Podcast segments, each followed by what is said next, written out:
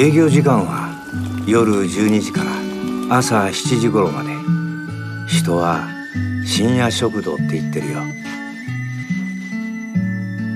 メニューはこれだけ。あとは勝手に注文してくれりゃできるもんなら作るよってのが俺の営業方針さ。客が来るかって？それが結構来るんだよ。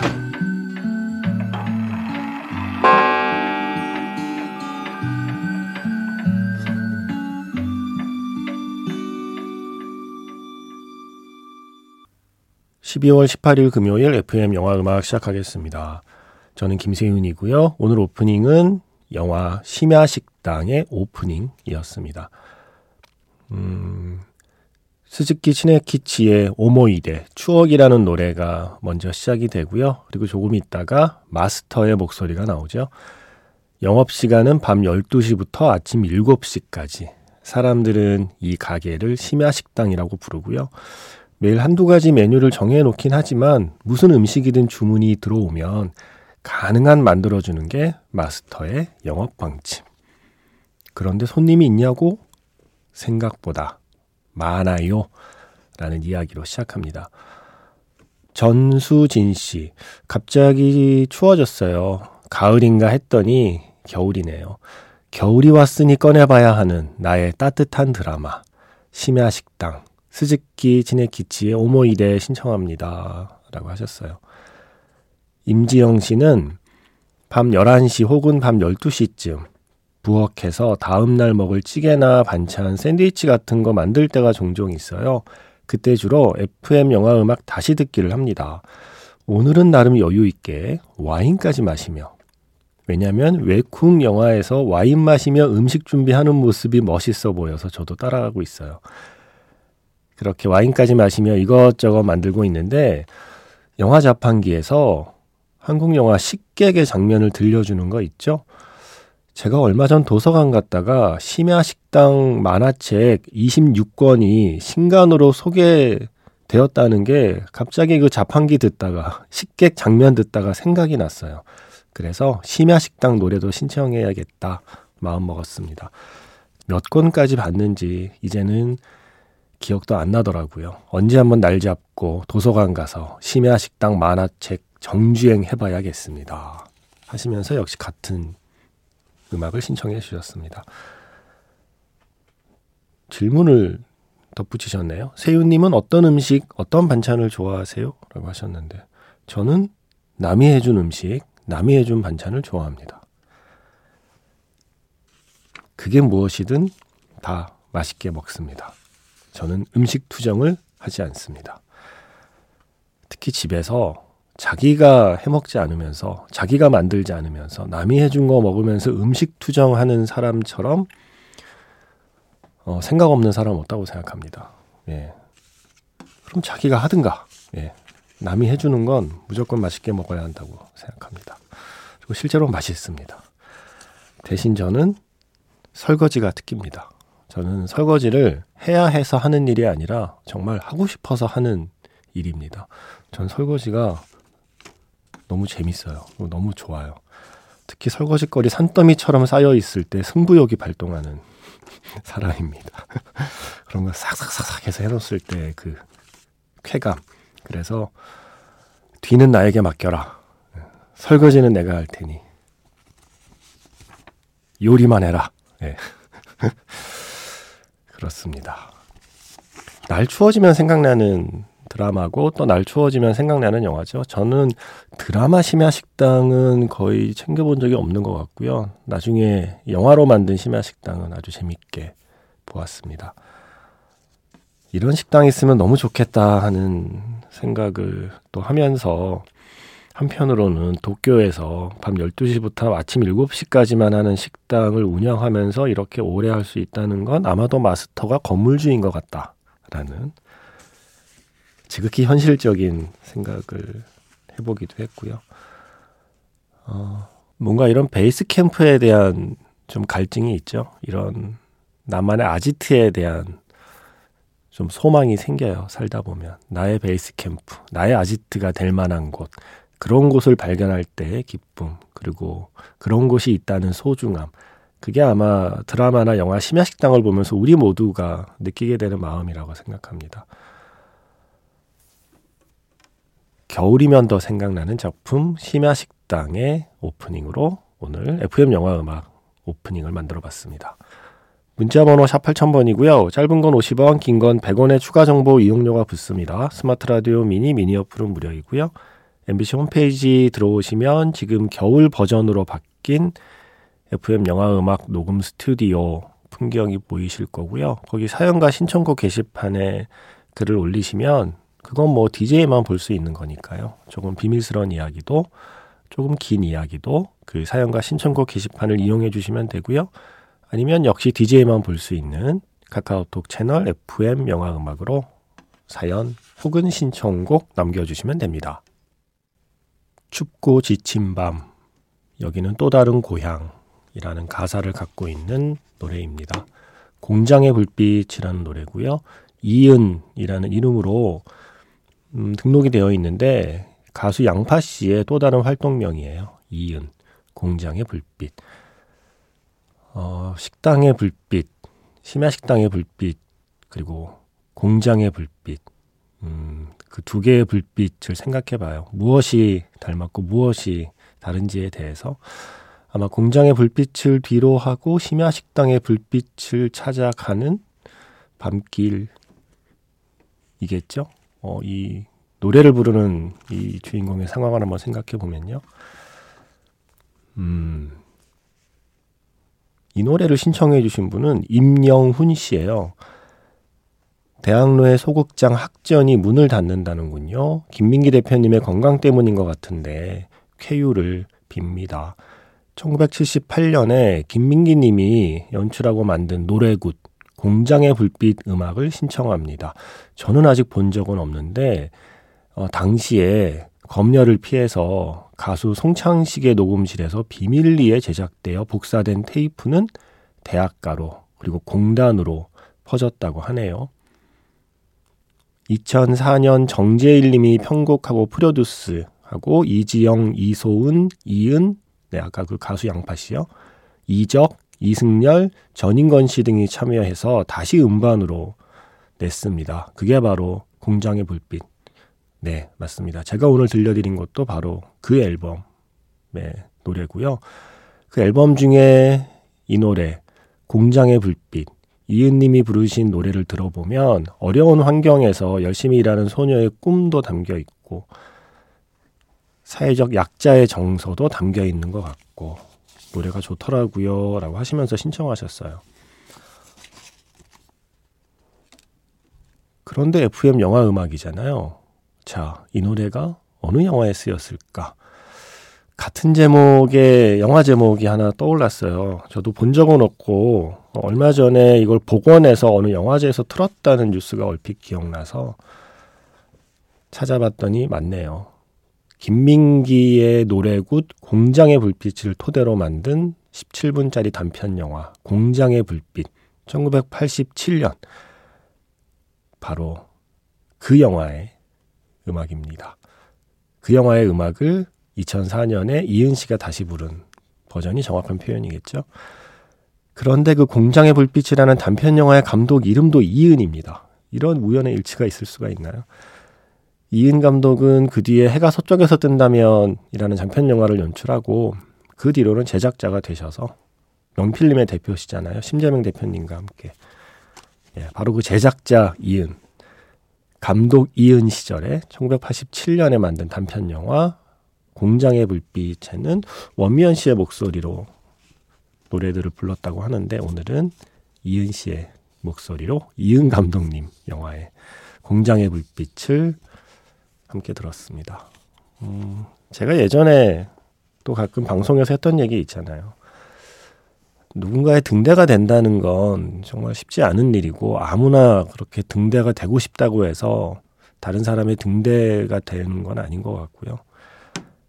다만 다만 내가 해볼 수 있는 거 그리고 FM 영화 음악이라는 프로그램이 이 시간에 계속 방송하는 것으로 뭔가 해볼 수 있는 최대치는 등대는 네, 등대는 아니고 뭔가 폭풍우 치는 바다에 그 밤바다에 나 혼자 떠 있는 건 아니라는 느낌을 줄 수 있는 또 다른 배의 불빛 정도 그런 역할인 것 같다고 전에 몇 번 말씀드렸잖아요. 어, 막 폭풍우 오는데 밤바다에 혼자 있어봐요. 아무 불빛도 안 보이면 무섭잖아요. 근데 저 옆에 뭔가 되게 금방이라도 부서질 것 같지만 어쨌든 불빛이 새어 나오는 배 한 척이 또 떠 있으면 그런 걸로 위로가 될 수 있으니까 어, 서로가 서로에게 그런 불빛으로 이렇게 존재할 수 있는 시간대가 이 시간대였으면 좋겠다. 네, 그런 방송이 FM 영화 음악이었으면 좋겠다라는 소망을 말씀드린 적이 있거든요. 어, 춥고 지친 밤, 여기는 또 다른 고향이라고 말할 수 있는. 그게 누군가에겐 공장의 불빛이고, 누군가에겐 또 심야 식당의 불빛이고, 그렇겠죠. 아, 날 추워지니까 저는 이 음악 생각나요. Amazing Grace라는 이 노래는 뭐 워낙 많은 영화에 심지어 Amazing Grace라는 다큐멘터리도 있잖아요. 아레사 프랭클린의 다큐멘터리. 워낙 많은 작품에 쓰인 노래인데 또 많은 뮤지션이 연주를 했고요. 그 중에 요요마의 첼로 그리고 캐슬린 스토트의 피아노 연주로 연주한 Amazing Grace를 제가 좋아하거든요. 이게 초반에 머릿속에 그림이 그려져요. 아주 추운 날, 정말 칼바람이 부는 날. 저 끝에 뭔가 오두막이 하나 있는 것 같은 그 오두막 안에 들어가서 불 꺼진 벽난로에 이렇게 불을 좀 피우기 시작하는 것 같은 그림을 혼자 그리게 돼요. 그러면서 그 어떤 모닥불의 온기가 서서히 오두막 안에 퍼지듯이 음악의 온기가 이렇게 퍼져나가는 느낌이 드는 그런 버전의 곡이거든요. 뭔가 날 추워지니까 또 이런 Amazing Grace 이 버전이 또 생각이 났습니다. 그래서 그 버전 준비했습니다. 요요마의 첼로 그리고 캐슬린 스토트의 피아노 연주로 Amazing Grace Prelude 들려드렸고요. 이어서 영화 노매드랜드의 쓰인 곡이죠. 루도비코 에이나우디의 Oltremare였습니다. 노매드랜드의 그 대사 나오잖아요. 나는 homeless가 아니라 어, houseless라고 house 그러니까 살 집은 없지만 home은 있다라는 그 대사가 생각이 나요. house와 home의 차이에 대해서 어릴 때 음, 수업 시간에 배웠던 기억이 나는데 와 이 두 단어를 이렇게 멋지게 쓴다고라고 생각했던 대사였어요. 음, 심야 식당이 그 마스터의 가게가 거기 오는 손님들에게는 홈인 거죠. 네. 그런 생각을 하게 됩니다. 음, FM 영화 음악이 누군가의 홈이 되기를 늘 바라는 마음을 갖게 되는 것처럼요. 몸들 곳이 하우스, 마음들 곳이 홈. 뭐 그렇게 비교할 수 있겠네요. 그래서 노매드랜드는 homeless 이야기가 아닙니다. houseless의 이야기입니다. 그 영화의 주인공들은 house는 없지만 다 저마다의 home은 갖고 있습니다. 그런 이야기를 들려주는 아주 멋진 영화의 멋진 음악. 루도비코 에이나우디의 음악까지 들었습니다. 3656번 쓰시는 분. 몇 시간 후면 저의 면접일입니다. 기대 반, 두근두근 긴장감 반입니다. 잘할 수 있게 파이팅 해주세요. A Lover's Concerto 듣고 싶습니다. 하셨어요. 파이팅! 예. 네. 아자아자! 아, 이거는 원래 정은채 배우가 해야 되는데. 네. 사라본의 A Lover's Concerto 준비했고요. 음, 응원으로 A Lover's Concerto가 너무 좀 짧은 것 같아서 응원가를 하나 더 준비했습니다. 박희원 씨. 제가 제일 좋아하는 그 선수를 그렇게 보내서 요즘 너무 속상해요. 영화 국가대표 OST Butterfly. 김강민 선수 등장곡 신청합니다. 아, 랜더스 팬이시군요. 쓱 랜더스.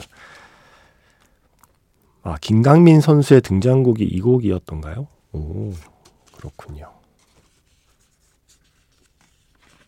그래도 그 선수를 다른 팀의 유니폼을 입고서라도 1년 더 볼 수 있다는 건 좋은 거잖아요. 박희원 씨. 유니폼이 바뀌어도 내가 좋아하는 선수를 계속 볼 수 있는 건, 어, 야구를 좋아하는 사람의 행복일 테니까요. 자, 영화 접속에서 Lover's Concerto 이어서 영화 국가대표에서 러브홀릭스의 Butterfly 3656번 쓰시는 분의 사실 이 문자가요. 지난주 후반부에 온 거거든요. 면접을 본 다음에 이 사연을 소개해 드리는 건데 아, 결과가 궁금하긴 합니다. 잘 됐기를 바라며 예. A Lover's Concerto부터 시작해 보겠습니다.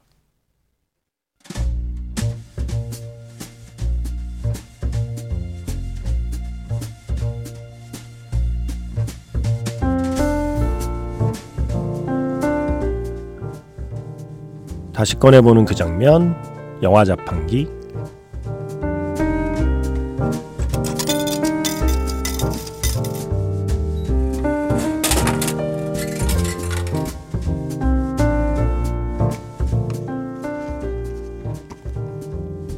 다시 꺼내보는 그 장면, 영화 자판기.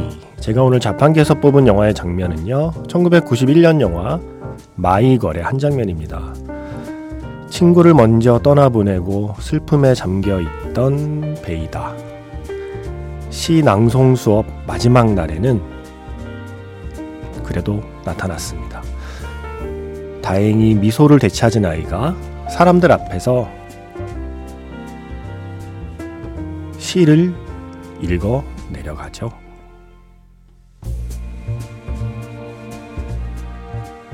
Encased in talent like a uniform.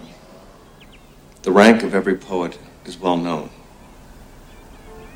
They can amaze us like a thunderstorm,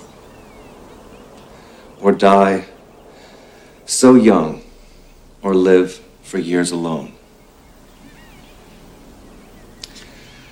My advice to you on our last class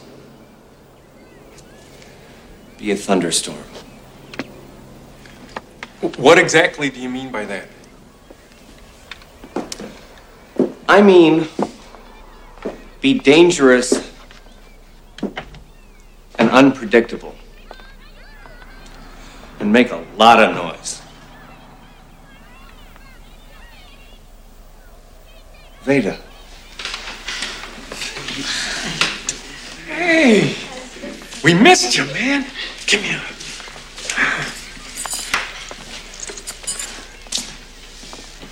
I was hoping you'd stop by today.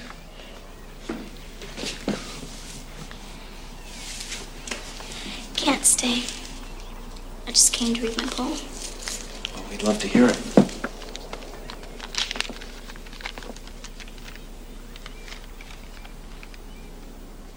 Weeping willow, with your tears running down, why do you always weep and frown? Is it because he left you one day? Is it because he could not stay? On your branches he would swing. Do you long for the happiness that day would bring? He found shelter in your shade. He thought his laughter would never fade. Weeping willow, stop your tears. There is something to calm your fears. You think death has ripped you forever apart, but I know he'll always be in your heart. 다시 꺼내보는 그 장면, 영화 자판기. 오늘 영화는 1991년 영화 마이걸이었습니다. 맥컬리 컬킨이 출연하는데 맥컬리 컬킨이 중간에 세상을 떠나는 역할이잖아요. 충격받은 사람도 많지 않아요? 어? 주인공이? 예. 하지만 조금 지나서 다시 이 영화를 생각해 보면 어, 참 좋은 영화구나. 어릴 때 그런 어떤 상실을 겪는 아이의 이야기, 그 주변의 어른들의 모습을 이렇게 그려낼 수 있다니. 어, 참 좋은 영화구나라고 다시 뒤늦게 깨닫게 되는 작품이었어요. 마이걸. 음, 마이걸 마지막 장면이 이 주인공이 어, 이 소녀가 베이다가 시 낭송 수업에 오잖아요. 그래서 자기가 쓴 시를 읽거든요. 충분히 슬퍼하고 나서 그 슬픔의 마음을 시로 정리하고 이제 이 아이는 앞으로 나아갈 수 있게 된 거죠. 그때 그 베이다가 낭송한 시의 내용은 이렇습니다. 눈물 흘리고 있는 버드나무여, 왜 항상 울며 찌푸리고 있나요? 어느 날 그가 당신을 떠나갔기 때문인가요? 그는 당신의 가지에 매달려서 놀곤 했죠. 행복했던 그날들이 그립겠죠. 당신은 그의 웃음이 영원하길 바랐겠지만 울고 있는 버드나무여 눈물을 그쳐요. 그는 영원히 당신의 가슴 속에 있을 거예요. 네.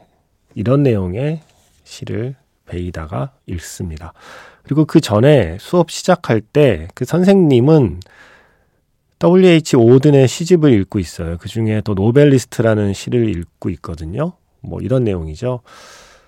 폭풍우처럼 우리를 놀라게 하거나 젊어서 죽거나 홀로 오래 살거나 네 이런 어떤 시인의 얘기를 어, 읽어주면서 폭풍우 같은 사람이 되라고 하죠. 위험을 회피하지 말고 예측할 수 없는 사람, 세상을 시끄럽게 만드는 그런 활기찬 존재로 사세요라는 말을 W.H. 오든의 시를 인용해서 선생님이 수업을 시작하고 이제 베이다가 시를 읽고 있는 거죠. 어, 뭐 책이 있는 월요일에 오늘은 시가 있는 월요일로 한번 이 장면을 떠올려 봤습니다. 나홀로 집에 맥컬리 컬킨을 크리스마스 무렵에 생각하다가 나홀로 집에만 있는 게 아닌데 맥컬리 컬킨은 My Girl도 있었는데라는 생각에 이르게 된 거죠. 더 템테이션스의 My Girl이라는 노래도 오랜만에 들어봤고요. 그저 무탈하기만 한 삶도 물론 좋지만 음, 적당한 파도가 있는 적당한 굴곡이 있는 그런 삶을 사는 폭풍우가 되라는 이 선생님의 가르침을 마음에 새기면서 어, 마지막 곡을 들려드리겠습니다. 이영예 씨의 신청곡. 어, 이 방송 처음 듣는데 너무 좋네요. 가끔 놀러 오겠습니다. 영화 Last Concert의 스텔라를 위하여 신청합니다. 우와, 정말 오랜만에 듣습니다. 영화 Last Concert에서 스텔라를 위하여 Dedicato a una stella 오늘 마지막 곡입니다. 지금까지 FM 영화 음악 저는 김세윤이었습니다.